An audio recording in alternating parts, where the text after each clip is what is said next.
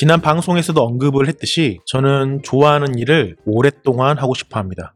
그런데 좋아하는 일을 오래 하려면 어떤 것을 가장 먼저 해야 될까요? 그 점을 생각을 해봤는데요. 가장 먼저 해야 되는 일은 내가 뭘 좋아하는지를 알아야 한다는 것이었습니다.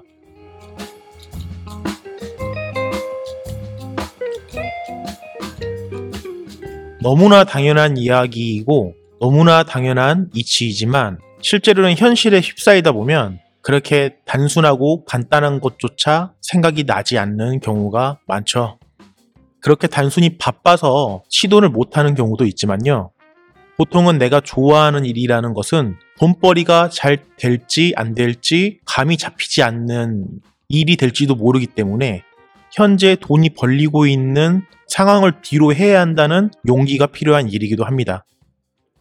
이와 같은 이유로 바쁘기도 했고 용기를 내지 못하기도 했어서 지금까지는 내가 뭘 좋아하는지 어 약간은 의도적으로 탐구하는 것을 조금 뒤로 밀어놨던 것 같아요. 그렇지만 지금은 이제는 해보려고 합니다.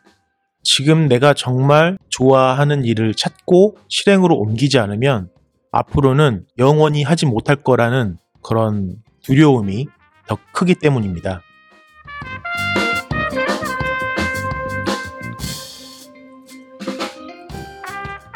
오래 생존하는 소 브랜드가 되고 싶으신가요? 성장하고 싶은 소상공 자영업자의 브랜딩과 마케팅 여정을 나누는 팟캐스트. 오늘은 간판다는 날. 저는 이 팟캐스트의 호스트 이행곤입니다.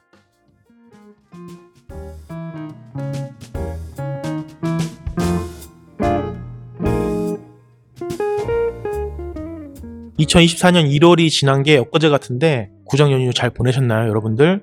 2024년 한 해 새해 복 많이 받으시고 하시는 사업 모두 번창하셨으면 좋겠습니다.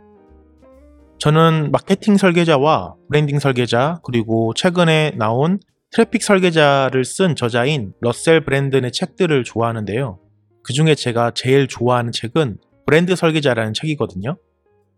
러셀 브랜든의 주장에 의하면 꿈의 고객을 찾아서 그들이 되고 싶어 하는 삶을 살 수 있도록 도와주는 것이 사업이다라는 그런 관점이 나오거든요. 그리고 그 꿈의 고객은 결국에는 과거의 자신 또는 현재의 자신의 문제를 가지고 있는 사람들을 대상으로 하는 게 맞다라고 이야기하고요. 저는 이 말에 적극적으로 동의를 하고 있습니다. 과거에 내가 겪었던 문제를 해결해 주는 것으로 사업을 해라 라는 그런 이야기는 러셀 브런슨 말고도 또 다른 제가 어, 유료 코칭을 받았었던 데뉴 코치한테도 이런 이야기를 들었었고요. 그리고 최근에 제가 유튜브에서 라이프 코드라는 채널의 영상을 자주 보는 편인데요. 그 중에 서울대 학생 벤처 네트워크에서 열렸던 비공개 초청 강연에서 나왔던 이야기이기도 합니다. 이렇게 여러 루트에서 알게 되었던 그런 정보들이 하나로 뭉쳐져서 저도 이제 그런 생각을 갖게 되었거든요. 여기서 이렇게 물어보시는 분이 계실 수도 있을 것 같습니다. 과거에 네가 겪었던 문제를 해결하는 것과 네가 정말로 좋아한다고 생각하는 일이 다를 수 있는 것 아니냐 이렇게 물어볼 수도 있을 것 같은데요. 예, 당연히 맞습니다. 네, 사람에 따라서 과거에 겪었던 문제를 해결하면 행복해질 수 있다라고 획일적으로 말하기는 어렵겠죠.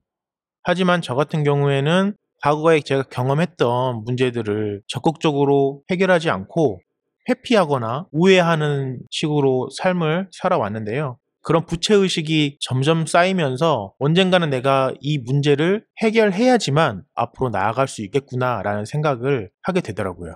결국은 나 스스로를 들여다보는 어, 조금 더 구체적으로 내가 어떤 사람이며 어떤 것들을 좋아하고 어떤 것들을 싫어하는지 그런 내용들을 명확하게 정리해서 기록해 보는 것을 가장 먼저 해야겠다라고 생각을 하게 됐습니다.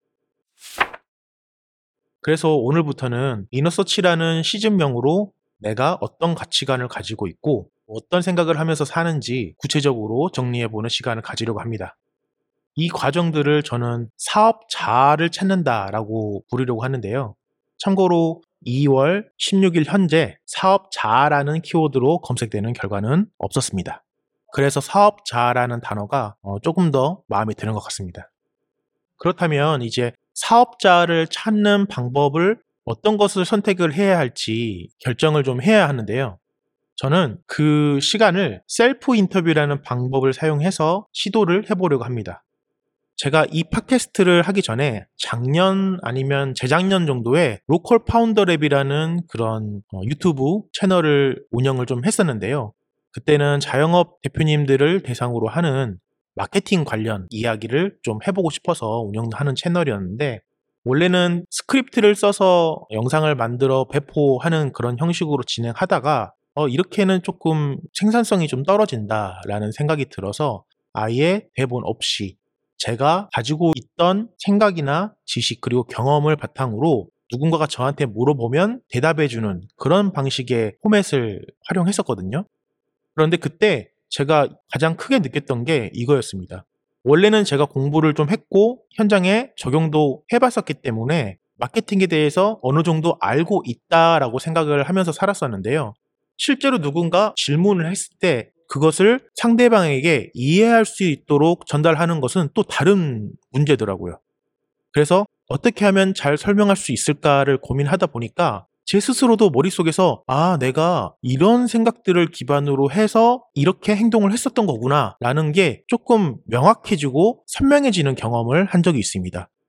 그래서 어, 내가 암묵적으로 알고 있던 지식을 명문화하는 게 얼마나 중요한지 그때 깨닫게 되었는데요. 그 경험을 어, 사업자를 찾아가는 그 과정에 적용을 해보려고 하는 것입니다. 그래서 오늘은 간판다는 날 팟캐스트 중에 이너서치라는 하나의 코너를 운영해 보려고 하는 것이고요. 이너서치의 첫 번째 에피소드로 사업에 관해 나는 어떤 가치관을 가지고 있는지 말씀을 드리려고 합니다. 오늘 방송을 들으시면 아마 제가 하나의 질문을 먼저 던지고 그에 대한 제 생각을 말씀드리는 방식으로 진행을 할 건데요. 방송을 듣고 계시는 대표님 여러분들도 그 질문에 나라면 어떻게 대답할까라는 생각을 하면서 들어주신다면 조금 더 시간을 알차게 사용하는 그런 기회가 될 거라고 생각을 합니다.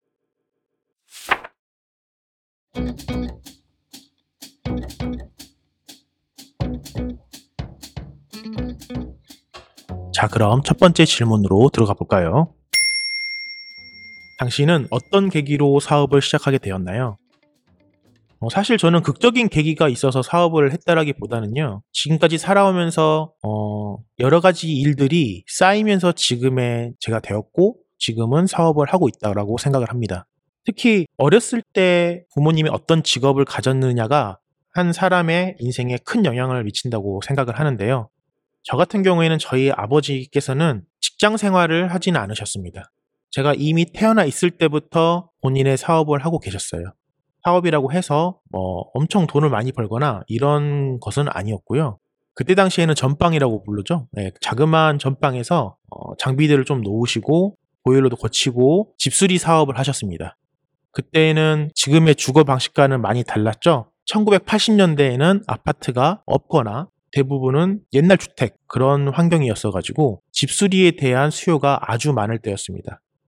그리고 제가 이번에 구정에 갔을 때 저희 아버지한테 여쭤봤더니 저희 아버지는 18살 때부터 집수리 기술을 배우기 시작했다 하시더라고요. 그리고 어, 당신 나이 27살 때쯤에 가게를 차려서 이제 사업을 시작했고요.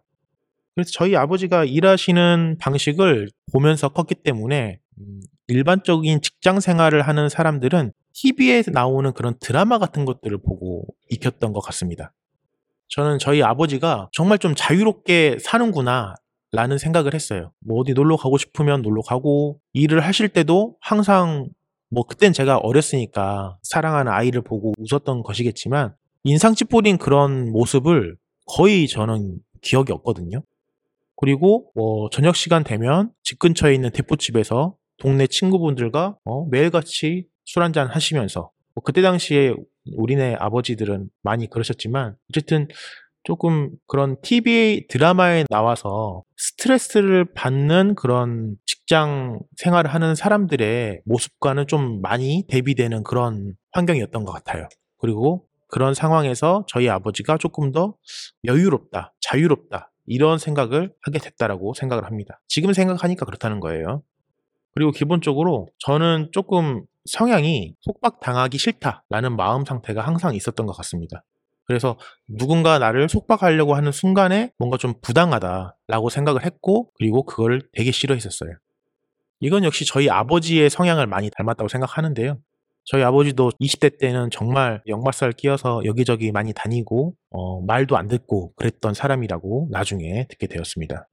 특히 이렇게 속박당하지 않고 사는 것에 대해서 조금 더 강박적으로 느끼게 된 계기가 있었는데요. 어, 군생활 할 때도 특히 군생활은 부당함의 끝판왕이잖아요. 네. 뭐 지금은 편해졌다고 하지만 어찌 됐던 간에 한정된 공간에서 군법이라는 그런 규율 아래에 생활을 하는 것은 정말 어, 저한테는 쉽지 않은 경험이었습니다. 그렇게 10대 중반에서 20대 초반까지 지낸 이후에 사회에서 무엇을 하면서 살아야 할지 고민하는 나이대가 되었죠. 저는 그때 꽤 많은 아르바이트를 했었는데요. 아르바이트를 하다 보면, 어, 이건 나한테 정말 잘 맞는다. 이런 아르바이트도 있고, 아니면, 와, 정말 이건 죽어도 하기 싫다. 아, 오늘 진짜 나가기 싫다. 그냥 짤까? 뭐 이렇게 고민하게 만드는 아르바이트도 있기 마련인데요. 저 같은 경우에 가장 재미있었던 꿀 알바는, 어, 거리 노점에서 땅콩빵을 만들어 팔았던 그 아르바이트가 가장 재미있었고요. 가장 재미없었던 아르바이트는 한 지역의 외곽에 아주 큰 공장에 그 청소하러 들어간 그런 아르바이트였습니다. 그때는 봉고차를 타고 어디로 가는지도 모른 채 간 이후에 어 3시간 동안을 꼬박 청소만 하다가 나온 그런 아르바이트를 했었거든요. 그때가 제일 기억이 좀 안 좋았던 것 같아요. 근데 이 재미를 가르는 기준이 뭐였을까라는 걸 제가 오늘 방송을 준비하면서 생각을 좀 해봤는데 생각해 보니까 땅콩빵을 만들어서 판매하는 아르바이트는 물론 어, 사장님께서 있었지만 사장님과 함께 일하는 방식이 아니었고 교대 방식으로 일을 했었고요. 그리고 고객 응대라든지 어떻게 하면 내가 풀빵을 더 맛있게 아니면 타지 않게 구울 수 있는지라든지 아니면 손님들이 왔을 때 내가 어떻게 이야기를 해야 어, 손님들이 좋아하는지 이런 것들을 스스로 주인의식을 가지고 어, 사업 마인드를 가지고 어, 생각을 하면서 적용하는 재미가 정말 컸던 것 같습니다. 그리고 제가 2007년 정도에 서울로 올라와서 지금 홍대 입구역 근처에 보면 연남동이 있거든요. 지금은 엄청 핫해진 거리인데 그때 당시만 해도 작은 photo 스튜디오 몇 개 있고 그 다음에 회사원들만 다니는 그런 아주 조용한 동네였습니다. 그 중에 제가 툴 상사라는 광고 자재상에서 일을 했었는데요. 그때 저는 지하실에서 온갖 먼지를 먹어가면서 아크릴을 자르고 붙이고 어, 가공하는 그런 일을 한 1년 정도 했었습니다. 그래서 그때 제 나이가 26인가 7인가 그랬었으니까요. 먹고 살기 위해서 선택한 일이긴 했지만 지하실에 그 엄청난 기계 소음에 그리고 위험도가 상당히 높은 일을 하면서 조금 암담했던 게 조금 있기도 했었습니다. 물론 일을 배우는 건 재미있었어요. 하지만 암담했던 것도 사실입니다. 그렇게 일을 하다가 점심시간 때쯤에 지상으로 올라와서 의자 하나를 두고 잠깐 햇빛을 쬐고 있었어요. 광합성을 하러 나왔던 거죠. 그리고 그때쯤에는 제가 책을 읽는 것도 관심이 있어서 읽고 있던 책이 있었는데 그 책의 이름이 디지털 보헤미안이라는 책이었습니다. 지금은 디지털 nomad라든지 free worker라든지 이런 용어로 더 어, 유명해진 그런 개념을 2007년 당시에 전 책으로 접했던 거였죠. 어, 한마디로 장소에 얽매이지 않고 컴퓨터 하나만을 가지고 자기 일을 하면서 충분한 수익도 벌고 조금 여유롭게 느긋하게 마음을 가지고 살 수 있다라는 그런 어, 내용의 책이었던 것 같은데 그 책을 읽으면서 좀 문화적인 쇼크를 받았던 것 같습니다. 이런 삶을 살 수도 있는구나 라는 걸 그때 처음 깨달았던 것 같아요. 그래서 이 모든 경험들이 하나로 합쳐져서 나란 사람은 자유롭게 사는 것을 원한다 라고 정의할 수 있을 것 같습니다. 물론 그 후로 바로 사업을 한 건 아닙니다.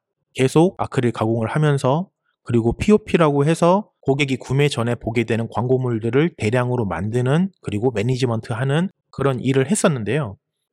결국에 제가 사업을 하게 된 이유는 남의 밑에서 지시를 받으면서 그리고 내가 원하지 않은 일을 하면서 스트레스를 받는 것 이것을 하기 싫어서 사업을 시작하게 된 거라고 할 수 있겠습니다. 한마디로 돈을 보고 사업을 한 게 아니고 자유롭고 싶다 라는 생각으로 사업을 하게 된 거죠.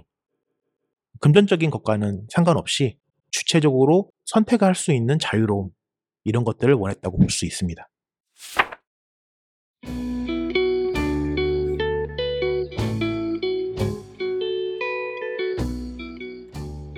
두 번째 질문입니다. 그럼 당신의 사업 스타일이 어떻게 된다고 생각하시나요? 저는 좀 고지식하다라는 평가를 많이 받는 편이거든요. 저희 친구들도 그렇게 종종 이야기하고 저 스스로도 그렇게 생각하고 특히 저희 아내도 그렇게 이야기합니다.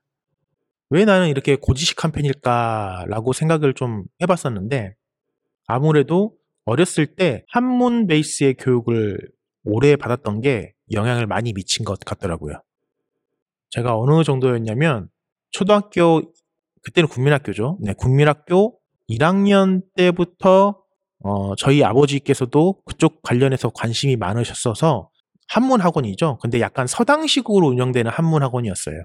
거기를 꽤 오래 다녔었습니다. 한 5년, 6년 정도 어, 다녔었고 그때 당시에 제가 사자소학을 시작으로 해서 뭐 추구라든지 명심보감, 소학대학 뭐 이런 것들을 배웠던 것 같아요. 그래서 실제로 중학교 1학년 때는 지금도 그런 교과목이 있는지 모르겠지만 그때는 한문 교과목이 있었거든요. 그런데 제가 한문을 곧잘 하는 것을 담임 선생님이 알게 된 이후부터 담임 선생님이 시험 채점을 저한테 맡기기도 한 기억이 있습니다. 그런데 한문 베이스의 교육이 어떤 스타일인지는 대부분 아실 거예요. 물론 지금은 제가 그런 교육을 받게 돼서 어, 최대한 정직하려고 하고 성실하려고 하고 하는 그런 본질에 가까운 철학을 갖게 된 건 너무 감사하다라고 생각을 하고 있습니다. 특히 꼼수를 노려서 약삭 빠르게 하는 것에 대해서 어, 제가 거의 본능적으로 불편함을 조금 느끼는 편이긴 하거든요. 그런데 이게 아이러니한 게 또 현실 얘기를 들먹이게 되는데요. 현실에서는 돈을 빨리 벌어야 된다라는 그런 압박감이 있을 수밖에 없다 보니까 조금 더 효율적인 거라든지 아니면 조금 더 효과적인 거. 예를 들어서 내가 네 번 해서 하나의 결과물이 나오는 걸 한 번, 두 번 정도의 과정을 거쳐서 나오게 만드는 것을 최대한 연구를 한다든지 아니면 똑같은 한두 번의 과정을 겪어서 똑같은 결과물이 나온다면 조금 덜 힘들이는 그런 꿀팁 이런 것들을 좀 많이 적용하려고 노력했던 것 같습니다. 그런데 이게 결국에는 잘 안 되더라고요. 왜냐하면 제가 사업을 하다 보니까 지속적으로 그 사업이 굴러갈 수 있도록 베이스가 차 있지 않으면 꼼수로 단기간에 잘 되는 것은 한계가 있다라는 걸 나중에 알게 된 거죠. 그 꼼수도 결국에는 베이스가 꽉 찬 상태에서 감이 되어야 더 나은 효과 아니면 팍 하고 점프할 수 있는 그런 효과를 얻을 수 있다라는 걸 나중에 깨닫게 되었습니다. 기본적으로 쌀밥이 맛있게 지어져야 김치를 올려 먹어도 더 맛있게 느껴지는 그런 것과 비슷한 거라고 할 수 있겠죠. 어, 보통 사업은 의사결정을 어떻게 잘 하는지에 따라서 달라지는 예술이라고 하는 그런 이야기도 있는데요. 솔직히 고백하자면 저는 선택을 잘 하는 사람은 아니었던 것 같습니다. 선택을 내리는 스피드도 어, 상당히 주저주저 하면서 끝에 끝까지 밀어두는 경향도 있고요. 그리고 그렇게 선택을 했을 때 내가 이걸 제대로 선택한 게 맞는지에 대한 확신도 좀 많이 낮고 성공률도 그렇게 높지 않았다 보니까 약간 아이러니한 그런 상황이 벌어지더라고요. 그 아이러니한 상황이 뭐냐면 나 스스로는 분명히 할 수 있다라는 자신감은 평균 이상이지만 실제로 성과적인 부분에서 내가 원하는 만큼 나오, 잘 나오지 않다 보니까 자존감이 좀 낮아져 있는 그런 상태였다는 것이죠. 제가 조금 더 스마트하고 머리가 팽팽 돌아가는 그런 스타일이었다면 아마 이것도 빨리 극복을 할 수 있지 않았을까라고 생각하는데 앞서 말씀드렸듯이 제 스타일이 조금은 무겁고 천천히 가는 그런 사람이라 전환이 빨리빨리 안 되었던 것 같습니다.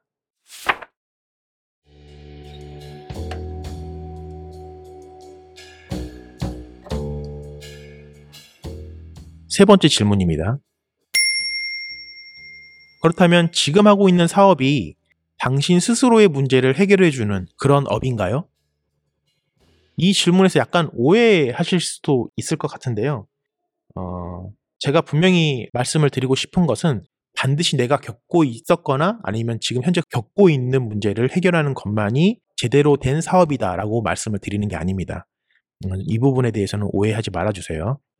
당연히 경험이 별로 없어도 공부를 많이 하고 남들보다 그 분야에 대해서 남다른 감각이 있다면 사업을 할 수 있다라고 생각합니다. 실제로도 세계적인 많은 사업가들 중에서 그렇게 얘기하는 사람들도 많이 있고요. 또는 사업가 스스로가 좋아하지 않거나 아니면 절실하지 않은 문제를 해결해 주는 것 역시 사업이라고 저는 생각을 합니다. 왜냐하면 분명히 고객이 겪는 문제점에 대해서 깊게 생각하고 그것을 해결해 주려고 노력하는 것이기 때문인데요. 어떠한 경우라고 할지라도 사업이라는 것은 결국에 고객의 문제점을 해결해 줘야 성립이 된다라는 것은 그 누구도 동의하지 않을 수 없는 그런 대명제라고 생각을 합니다. 그 대명제를 기준으로 생각한다면 제가 지금 운영하고 있는 간판다는 날이라는 사업도 가게를 오픈하신 대표님들에게 가게를 더 잘 홍보할 수 있도록 돕는 그럼으로써 매출을 올리는데 기여를 하는 그런 사업을 하고 있는 것이죠. 왜냐하면 뭐 사업하는 모든 사람들의 궁극적인 목표는 아닐 수도 있겠지만 현실적인 목표로 돈을 버는 게 너무나 당연한 일이기 때문일 텐데요. 저 역시도 자영업을 하고 있기 때문에 물론 오프라인에서 가게를 내서 상품을 판매하고 있진 않지만 온라인에서 제가 직접 제 노력을 투입을 해서 상품들을 판매하고 마케팅도 하고 있기 때문에 저는 자영업자로 생각하고 있거든요. 그래서 지금 제가 간판다는 날이라는 서비스로 도와드리고 있는 어, 자영업 대표님들의 고통을 저 역시도 공감할 수 있는 상황이라고 할 수 있습니다. 그런데 솔직히 말씀을 드리자면 이건 후천적인 경험에서 학습이 된 공감이라고 어, 말씀을 드릴 수가 있을 것 같습니다. 왜냐면 제가 처음부터 자영업자는 아니었잖아요. 제가 만일에 다른 자영업을 하다가 아, 이런 점이 너무 힘들었어. 그런데 이게 문제라고 생각했어. 그래서 간판다는 날이라는 브랜드를 세우고 간판을 비롯한 사인 소품을 만들어서 새로 창업을 하거나 아니면 매출의 고민을 가지고 있는 대표님들한테 그 상품들을 팔았어. 라고 한다면 진짜 제가 그런 어, 자영업 대표님들의 매출 고민이라는 문제점에 공감을 해서 시작을 한 것이겠지만 실제로는 제가 지금 하고 있는 간판다는 날은 2007년 정도부터 우연찮게 아크릴 가공이라는 일로 커리어를 시작했고 그 커리어가 발전이 됐고 기술이 올라갔고 그러면서 어 이제 사업을 해야 될 것 같은데 뭐 할까 하다가 결국에는 내가 그동안 해왔던 일을 가지고 시작한 거나 다름이 없었던 그런 상황인데요. 그래서 제가 후천적으로 학습된 공감이다라고 말씀을 드리는 거죠. 제가 쌓인 광고물을 만드는 것을 오래 해왔고 잘 해왔던 일이랑 경험들을 바탕으로 시작된 사업이었다라는 말씀을 드리고 싶은 거예요.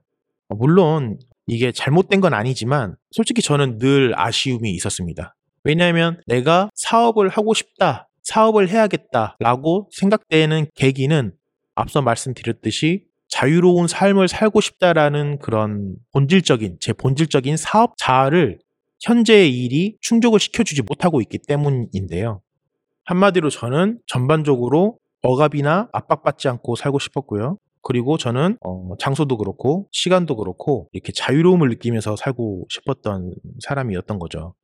당연히 그 과정 안에서는 다른 사람들을 기만하지 않고 최대한 정직하게 그리고 어, 제가 뭔가 남을 속여가면서 심장이 쫄깃해지는 그런 삶을 살고 싶지 않았어요.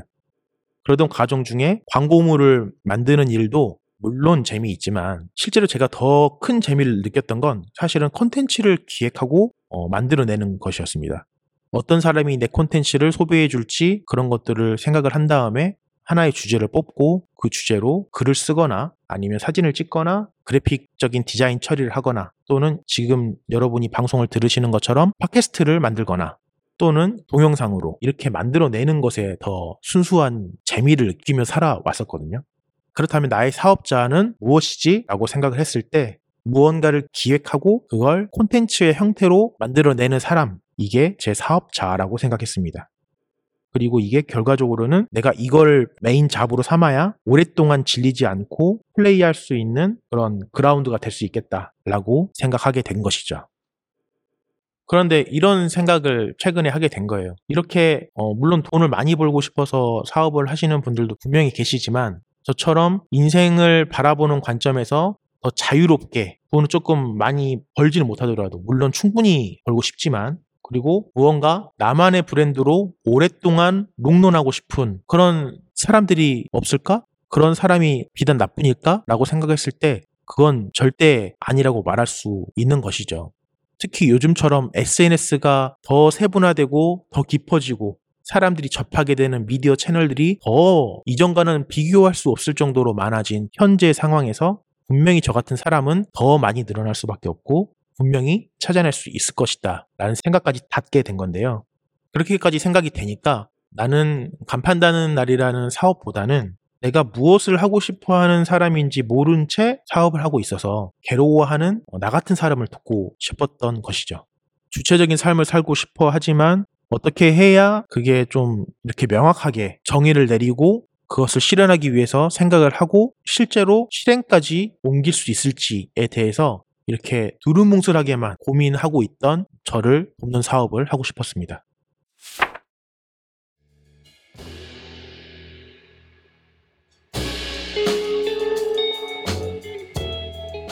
다음 질문입니다. 그렇다면 어떤 사업을 하고 싶은지 구체적으로 말씀해 주실 수 있으신가요? 이 부분은 제가 아까 잠깐 어, 말씀을 드렸던 것 같은데 조금 내용이 겹칠 수는 있지만 질문에 제가 답을 하면서 더 명확하게 생각을 다듬기 위해 답변을 이어나가 보도록 하겠습니다. 제가 날짜를 찾아보니까 작년 2023년 7월 12일에 입간판으로 제가 다른 비즈니스 모델을 잡아보려고 셀프 인터뷰를 한 적이 있습니다. 엄밀하게는 제 아내가 묻고 제가 답하는 형식이었는데요. 그 전년도에 로컬 파운더 랩이라는 채널에서 했던 이런 인터뷰 방식을 진행을 한 것이었죠. 그때와 똑같이 스크립트는 일절 없었고요. 어, 묻는 말에 자연스럽게 생각나는 대로 답변하는 그런 방식이었습니다. 그런데 이 과정 중에 제가 정말 신선한 경험을 또다시 하게 된 건데요. 그냥 나오는 대로 대답을 하면서도 어, 내가 이런 생각을 하고 있었구나. 뭐 그런 생각이 들기도 하고 아, 그때는 좀 이렇게 막연했던 감각이 이렇게 구체적으로 정리가 되는구나 라는 것도 느꼈었습니다. 아마 이 방송을 듣고 계시는 대표님들 중에서도 누군가와 무심코 이야기를 하다가 깨닫게 되는 그런 순간들이 분명히 있었을 거라고 생각을 하는데요. 저는 인터뷰가 끝난 다음에 궁금하더라고요. 왜 이 경험이 이렇게 신선하게 다가왔을까라는 그런 질문을 좀 해봤는데요. 솔직히 누군가와 대화를 하고 답변을 하는 것은 대화 중에서 일어나는 일상적인 그런 경험이잖아요. 그런데 이게 신선하다라고 느껴졌던 이유는 이런 마음 속에 있는 자기의 본심을 허심탄회하게 털어놓는 관계는 웬만한 인과관계에서는 그렇게 많지는 않다라고 생각을 하거든요. 특히 성인이 된 이후로는 그런 게 더 힘들죠. 어떻게든 약점을 보이고 싶지 않다 또는 내가 가지고 있는 이 생각을 그 상대방이 들었을 때 어떻게 판단을 할지에 대해서 조금 두려운 경우도 있고요. 그렇다면 결국에는 나 스스로한테 질문을 하고 그리고 스스로 그것을 답변하는 시간을 가지면 되는 건데 현실에서는 그런 시간을 갖는 게 생각보다 쉽진 않죠. 수많은 성공한 기업가들의 책 중에서도 이런 얘기도 있었거든요. 뭐 한 달 또는 매 분기마다 한 번은 마지막 날에 반나절 정도를 자기의 방에 들어가서 내가 어떻게 살았는지 그리고 나는 어떤 생각을 하는지 앞으로 어떻게 할 것인지 이렇게 스스로에게 묻고 답변하는 그런 시간을 갖는 게 엄청나게 중요하다라는 이야기를 들은 적이 있는데요. 그래서 그런 얘기를 들을 때마다 오 나도 그렇게 해봐야겠다 라고 생각은 하지만 실제로는 그렇게 해본 경우가 한 번도 없었던 것 같아요. 이렇게 스스로한테 문답을 하는 시간을 갖는다는 발상을 저는 뭐 우연찮게 알고는 있었지만 대부분의 사람들은 스스로한테 이렇게 문답을 하는 시간을 갖는다는 발상을 못하는 사람들도 많고요. 실제로 그걸 안다고 하더라도 저처럼 그런 시간을 갖기에는 일을 하느라 못 가질 수도 있고요. 게임이나 아니면 뭐 재미있는 드라마라든지 영화라든지 특히 요즘에는 넷플릭스나 티빙 같은 그런 OTT 서비스들이 너무 잘 돼 있잖아요. 유튜브는 말할 것도 없고요. 그런 미디어의 시간을 뺏기다 보면 이런 것들이 뒤로 밀리게 되는 거죠. 어, 한마디로 이제 자기 내면을 탐구하는 음, 제가 이 코너의 이름을 이너서치라고 지은 이 이유도 여기서 나오긴 하는데 자신을 들여다보는 그런 시간은 솔직히 재미있을 것 같지가 않거든요. 그리고 나를 가장 잘 아는 게 난데 뭘 굳이 되돌아보느냐 뭐 이런 생각을 무의식 중에 하기 때문에 그런 회고의 시간을 뒤로 미루게 되고 더 재미있고 내가 일상에서 지쳐 있는 것을 보상해 줄 수 있는 그런 것들이 너무 많기 때문에 그쪽에 시간을 할애하게 되더라고요. 보통 사람들은 저처럼 게으르죠. 아니면 제가 게으른 걸 합리화하려고 이렇게 말씀을 드리는 거기도 한데요. 그래서 저는 이 팟캐스트 방식으로 그런 문답을 어떻게 보면 공개적으로 시작을 하게 된 것이고요. 그리고 이 과정은 계속 정기적으로 이어나가려고 합니다. 그래서 제가 이 과정이 익숙해지면 저처럼 스스로를 들여다보고 구체적으로 정리하고 싶은 욕구는 가지고 있지만 현실적으로 그렇게 하지 못하는 사람들이 있잖아요. 그리고 그것 때문에 그러니까 자기를 잘 모른다는 그런 사실 때문에 매일 방황하고 아니면 자신감이 점점 떨어지는 사람들을 돕고 싶습니다. 왜냐하면 앞에서 누누이 말씀드렸다시피 이게 과거의 나, 현재까지의 제 모습이기 때문이에요. 저는 그걸 문제라고 생각을 했고 이 문제를 확실하게 해결해야 앞으로도 행복하게 살 수 있을 것 같기 때문입니다. 그렇지만 당연히 이걸 바로 제가 사업으로 진행하기는 어렵죠. 왜냐하면 저 스스로도 정립이 아직은 안 돼 있으니까요. 그래서 러셀 브런슨이 쓴 브랜드 설계자의 내용을 좀 접목을 해보려고요. 그 책에서는 전문가가 되는 과정을 이런 식으로 설명을 하고 있습니다.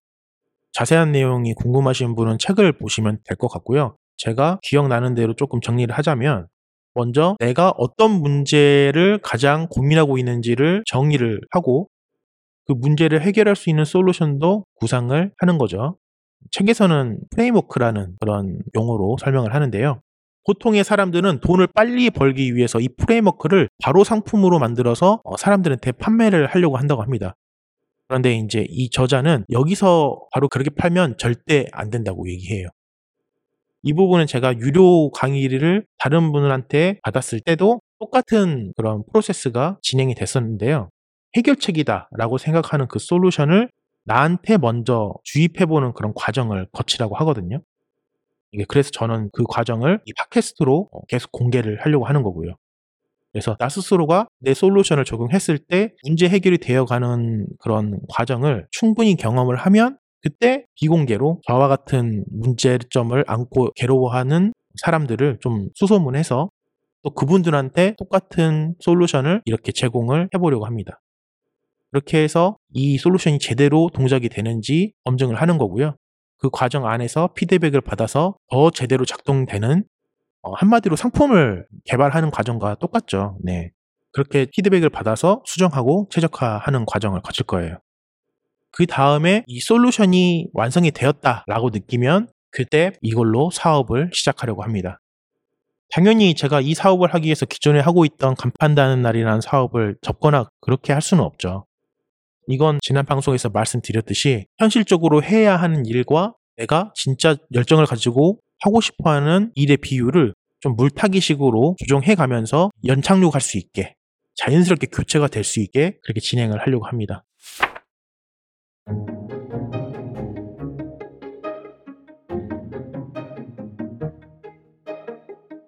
자, 이제 정리해 보겠습니다. 오늘은 간판다는 날 팟캐스트 안에 어, 새로운 코너인 이너서치의 첫 번째 에피소드를 진행을 해 보았는데요. 어떻게 들으셨는지 모르겠습니다. 마음에 드셨을까요? 사실 저는 사업 자아를 되짚어 보는데 어, 아직까지는 이것보다 더 나은 방법이 있을 거라고 생각을 하지 못했습니다. 자신에게 질문을 하고 답변을 하는 과정을 거치는 것 말이죠.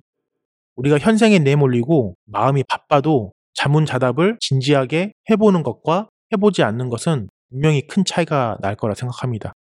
그래서 꼭 여러분들도 해보셨으면 좋겠습니다. 저처럼 팟캐스트 방식으로 스스로 묻고 대답하는 과정을 녹음을 하는 것도 좋은 방법이고요. 그게 아니더라도 간단하게 뭐 일기장이나 아니면 노트에 자기가 생각하는 질문을 적고 거기에 해당하는 답변을 좀 진지하게 좀 천천히 어, 쓰면서 생각해보는 시간을 갖는 것만으로 해도 충분히 좋은 효과를 얻을 수 있을 거라 생각합니다. 이렇게 그냥 방송을 끝내면 결국에는 어, 좋은 내용 들었다. 라는 식으로 이게 끝나게 될 것 같아서 제가 오늘 여러분들에게 질문거리를 좀 던져드리고 끝내려고 합니다. 질문을 잘 들으셨다가 어, 제가 이 질문은 본문에도 좀 적어 놓을 테니까요. 이 질문을 가지고 스스로한테 적용을 한번 해보셨으면 좋겠습니다. 꼭 해보세요. 첫 번째 질문입니다. 사업을 구상하게 된 계기가 무엇인가요? 또는 직장인이 아닌 사업을 선택하게 된 계기는 무엇인가요?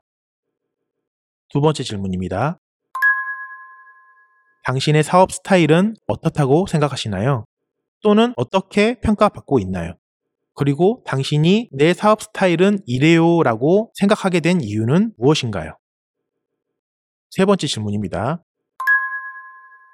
지금 구상하고 있거나 진행하고 있는 사업이 당신 자신의 문제를 해결해 주는 업인가요?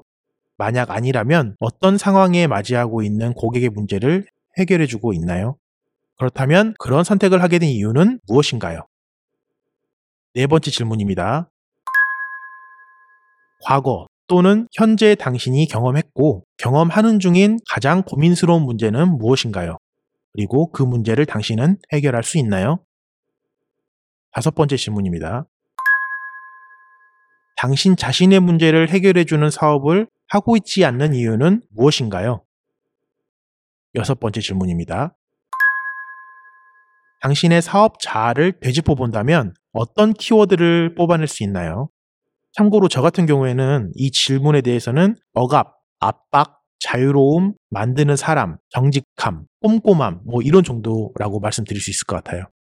꼭 긍정적인 키워드만 뽑아내는 게 아니고 부정적인 키워드도 여러분들을 형성하는 우리를 형성하는 그런 요소 중에 하나이기 때문에 부정적인 키워드, 긍정적인 키워드, 중립적인 키워드 모두 뽑아서 적어보는 것만으로도 아 나는 어떠함을 지향하는 사람이구나 어떤 사업 자아를 가지고 있구나 라는 것을 분명히 어, 조금 명확하게 파악할 수 있을 겁니다.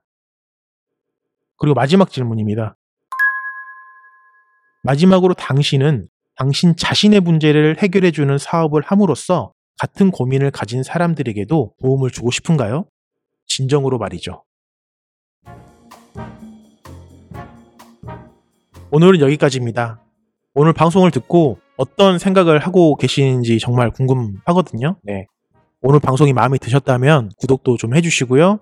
그리고 댓글로 여러분의 생각을 적어주시면 제가 다음 방송에서 소개해드리는 시간도 가질 수 있을 것 같습니다. 그리고 다음 방송은 새로운 코너를 선보이려고 준비하고 있습니다. 네. 오늘 했던 이너서치 코너는 계속 되긴 할 거고요. 너무 한 코너만 연달아서 하게 되면 어, 재미가 없으니까 중간중간에 결이 다른 코너를 이렇게 좀 징검다리 식으로 이렇게 배치를 하려고 준비 중이거든요. 다음 방송의 주제는 성실하고 정직하게 사업하는 사업가가 잘 안 되는 이유는 무엇인가? 라는 주제로 내용을 준비해 오도록 하겠습니다. 오늘 방송 들어주셔서 감사드리고요. 오랫동안 생존하는 소 브랜드가 되기 위해 꼭 들어야 하는 방송. 오늘은 간판 다른 날. 저는 이 팟캐스트의 호스트 이행곤이었습니다. 고맙습니다.